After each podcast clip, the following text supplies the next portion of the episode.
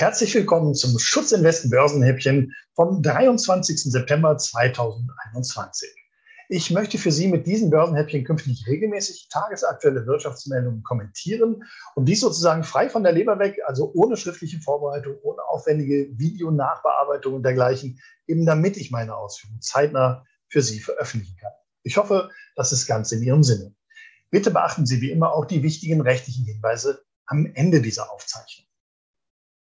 Ja, also heute geht es um das sogenannte Tapering. Also das Tapering bedeutet etwas auslaufen lassen. Das Auslaufen lassen der Staatsanleihekäufe in den USA seitens der Zentralbank der USA, der Federal Reserve Bank oder auch kurz Fed genannt.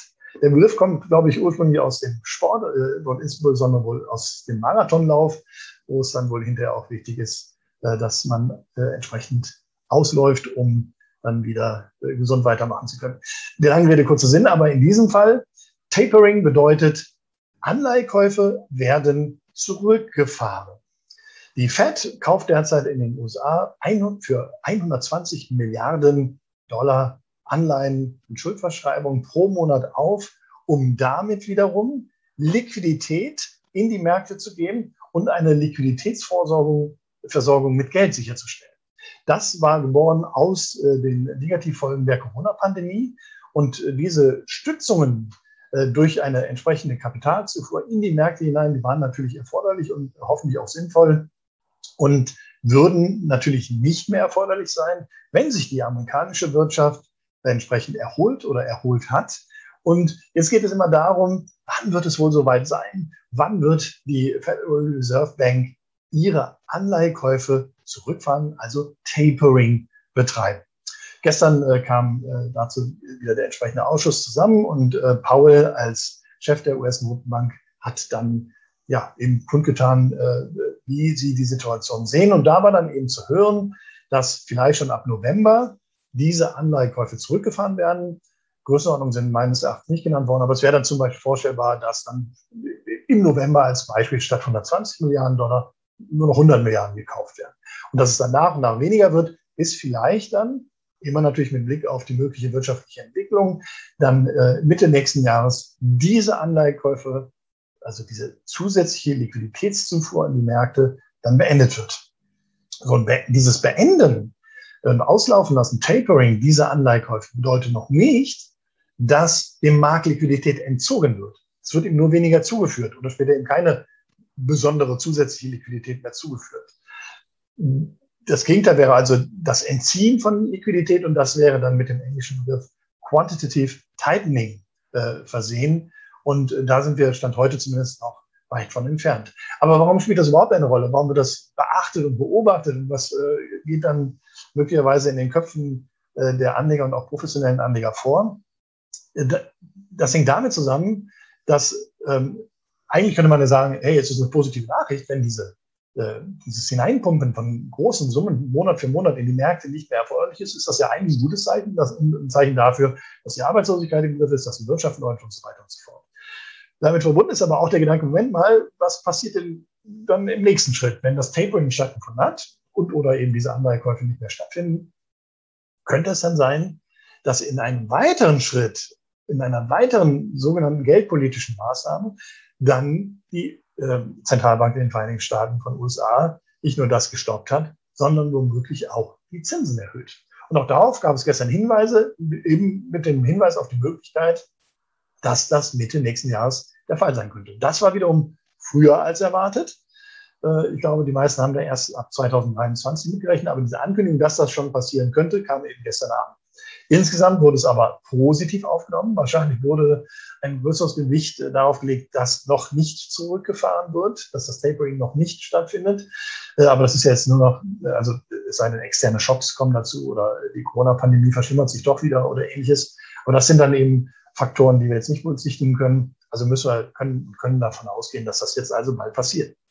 So, und erst dieser quasi Folgeschritt, was nach dem Tapering passiert und dass Zinserhöhung stattfinden könnte, das führt dann mitunter zu solchen Gedankenketten wie, ja Moment mal, wenn die Zinsen dann steigen, dann könnte es ja irgendwann mal sein, natürlich nicht im ersten Zinsschritt, ja, die Zinsen gehen nicht von 0 auf 4% pro Jahr, aber dann könnte es ja irgendwann sein, dass zum Beispiel Staatsanleihen, in dem Fall sprechen wir eher von amerikanischen Staatsanleihen, und dieses Tapering bezieht sich jetzt alles wirklich auf die amerikanische Zentralbank. In Europa sieht diese Situation anders aus. Da gibt es auch keine Andeutung in der Richtung, weil auch die Wirtschaft noch nicht so läuft, wie man es gerne hätte. Also wenn dann aber die Zinsen erhöht werden, könnte es ja sein, dass irgendwann ein Zinsniveau erreicht ist, dass es attraktiver macht, beispielsweise in sichere, nennen wir sie mal so, Staatsanleihen zu investieren mit beispielsweise 4% Zins, als in unsichere Aktien mit 4, 6, 8, 10% Renditeerwartung, was immer Ihre Renditeerwartung bei Aktieninvestment ist. So, und diese Gedankenketten gehen dann eben los. Und dann wäre natürlich die Überlegung ab einem gewissen Zinsniveau beispielsweise, ja, selbst wenn ich weiter in Aktien investiert bleiben wollte als Anleger, was wäre denn, wenn die Mehrheit das dann nicht mehr wollte? Und dann müsste ich ja vielleicht doch als Aktienanleger wieder darauf reagieren, weil wenn die Mehrheit ihre Aktien verkaufen würde, dürfte das wohl eher zu sinkenden als zu steigenden Kursen führen. So, und diese Ketten stehen also dahinter. Deswegen werden Maßnahmen wie das Tapering auch mit Argusaugen verfolgt. Und ich schaue es dann oft genug auch live. Also wenn sich dann Powell äußert, das wird zum Beispiel, wahrscheinlich auch auf anderen Sendern, aber zum Beispiel auf CNBC übertragen und anderen englischsprachigen Sendern. Und mitunter, also wenn dann die Börsen noch geöffnet sind, zum Teil auch im Nachbörsenhandel, sieht man dann sofortige Reaktionen auf diese Äußerungen, die ja zum Teil auch auf die Goldfrage gelegt werden. Sehr gut finde ich hingegen, dass so kommuniziert wird, weil die Zentralbank auch in Amerika in der Vergangenheit auch kräftig Fehler gemacht hat, was die Kommunikationspolitik anging. Und so gab es eben auch schon Rückführungen oder Taperings, so will ich es mal nennen, mit denen keiner gerechnet hatte, die von quasi heute auf morgen verkündet wurden. Die Märkte waren überhaupt nicht darauf vorbereitet, die Marktteilnehmer waren nicht darauf vorbereitet. Und dann gab es durchaus kräftige Turbulenzen an den Börsen. Und wenn ich mich recht erinnere, war die letzte Situation, vergleichbare Situation 2018, wo entsprechende Äußerungen auch im Gesamtschnitt des Jahres dann zu einem richtig schlechten Börsenjahr geführt hatten. Ich glaube, so durchschnittlich werden wir bei minus 20% gelegen haben an den Aktienmärkten. Also hat es eine Bedeutung, die man auch durchaus beachten sollte, die aber natürlich auch wieder geringer wird grundsätzlich, je länger der Anlagezeitraum ist, der zur Verfügung steht oder der auch hinter Ihren Anlagestrategien steht. So, und wenn jetzt diese Ketten, also diese Gedankenketten, also in diese Richtung gehen, dann steigen Zinsen und könnte das irgendwann einmal Anleihen attraktiver machen als Aktien, dann müsste man, oder finde ich, muss man ja auch die Vergangenheit bemühen. Und ich werde das, was ich jetzt hier gleich sage, unter das Video mal als Link stellen zu einer Meldung, wo eine Statistik erwähnt ist von von Haku Trust, die untersucht hat, wie haben sich denn tatsächlich die Aktienmärkte, also die groben, also grob in Anführungszeichen, also Amerika, Europa, Schwellenländer, Japan und so weiter, wie haben die sich denn in Phasen von Zinserhöhungen entwickelt? Sind die Aktienkurse wirklich eingebrochen jedes Mal oder auch nicht? Oder sogar gestiegen? Und das finde ich ganz interessant. Der betrachtete Zeitraum war von 1994 bis 2018, wenn ich es richtig im Kopf habe. Und da gab es 11 Zinserhöhungsphasen, unterschiedliche Länge, unterschiedliche Größe und so weiter, aber 11 abgeschlossene Zinserhöhungsphasen. Wenn man den jetzigen Zeitraum nehmen würde und das als einen beginnenden Zinserhöhungszeitraum bezeichnen würde, dann ist der natürlich nicht unter den 11 abgeschlossen. Und da finde ich interessant zu sehen, das sehen Sie dann auch in der Grafik, die hinter dem Artikel oder im Artikel verfügbar ist, dass in den ersten 3 Zinserhöhungsphasen 2 wirklich mit auch deutlichen Kursverlusten an den Börsen verbunden waren. Und die anderen 8 seitdem, bis auf einzelne kleine Ausnahmen eines Einzelmarktes oder einzelner kleinerer Märkte, tatsächlich mit Kurssteigerungen und sogar deutlichen Kurssteigerungen verbunden waren. Also diese automatische Gedankenkette, die hinter diesem Tapering, steigende Zinsen, Gift für den Aktienmarkt steht, ist nach dieser Statistik überhaupt nicht bewiesen, beziehungsweise nach dieser Statistik ist es in 8 von 11 Fällen nicht der Fall gewesen. So, das ist keine Garantie für die Zukunft, logischerweise, wäre ja schön. 8 von 11 ist aber, hat natürlich eine statistische Signifikanz und bedeutet, dass es zumindest nicht so kommen muss. Und das ist ja wichtig für die persönliche Anlageentscheidung. Noch einmal, das heißt nicht, dass es nicht kommt, aber es ist nicht zwingend vorgeschrieben und oder vordefiniert, dass es dann zu Kursverlusten kommen muss. Also, mit Blick auf diese Statistik, schauen Sie sich das bitte gerne an, kann man also auch durchaus die Frage stellen, Muss man Angst vorm Tapering haben, ja oder nein? Und wie gesagt, dann kommen noch individuelle Anlageentscheidungen hinzu oder Anlagehorizonte hinzu.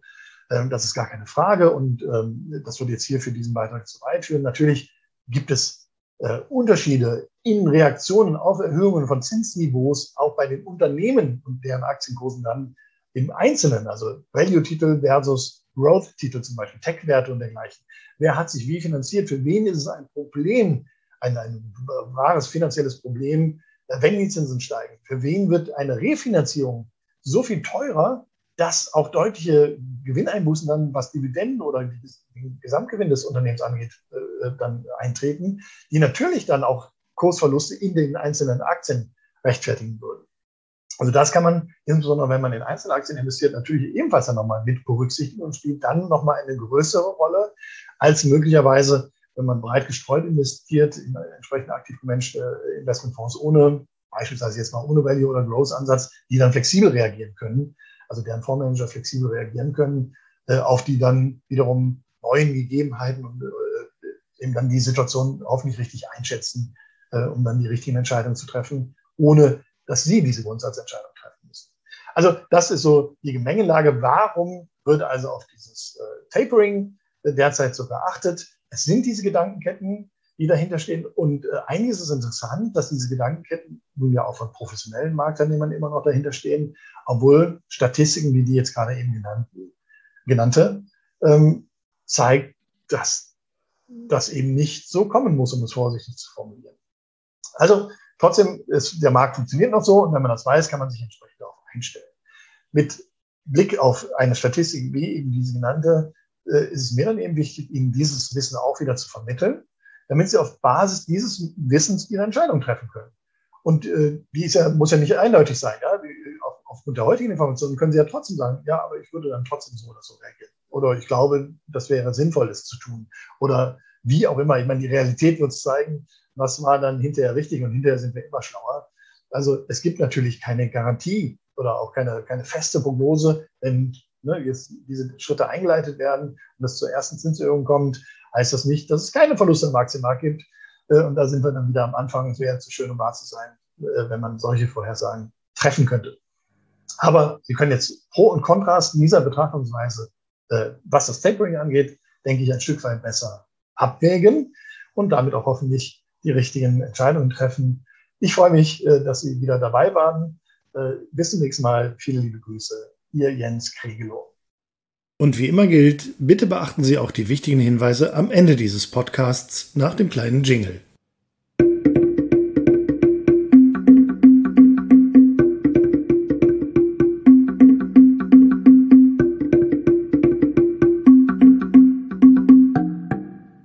Nun noch einige wichtige Hinweise für Zuhörerinnen und Zuhörer des FinPods, des Podcasts der Schutzinvest. Die Schutzinvest GmbH und Co. KG ist im Rahmen der Anlageberatung nach § 1 Absatz 1a Nummer 1a Kreditwesengesetz und der Anlagevermittlung gemäß § 1 Absatz 1a Nummer 1 Kreditwesengesetz als vertraglich gebundener Vermittler gemäß § 2 Absatz 10 Kreditwesengesetz ausschließlich im Namen, für Rechnung und unter Haftung der Finet Asset Management AG tätig. Dieser Podcast dient nur allgemeinen Informationszwecken zu diversen Finanzthemen. Der Podcast stellt somit keine Finanz-, Versicherungs-, Anlage-, Steuer- und/oder Rechtsberatung dar und ersetzt somit eine solche auch nicht. Im Gegenteil, das Hinzuziehen eines entsprechenden fachlichen, rechtlichen und/oder steuerlichen Beraters wird dringend angeraten vor entsprechenden Entscheidungen ihrerseits. Auch beinhaltet dieser Podcast keinerlei Einladung, Anregung, Empfehlung und/oder Aufforderung zum Kauf, Zeichnen, Halten, Verkaufen oder sonstigen Handel von Wertpapieren, Derivaten, Finanzinstrumenten, Immobilien, Edelmetallen, Sachwerten, also schlichtweg jedweder materiellen oder immateriellen Sache und soll auch nicht so verstanden werden. Gleiches gilt für den Abschluss, den Wechsel, das Stilllegen und/oder die Kündigung eines Versicherungsvertrages. Alle Angaben und Informationen erfolgen ohne Gewähr. Es wird kein Anspruch auf Aktualität, Richtigkeit oder Vollständigkeit erhoben. Weitere wichtige Angaben wie das Impressum und die Datenschutzerklärung der Schutzinvest entnehmen Sie bitte der Internetseite www.schutzinvest.de/impressum.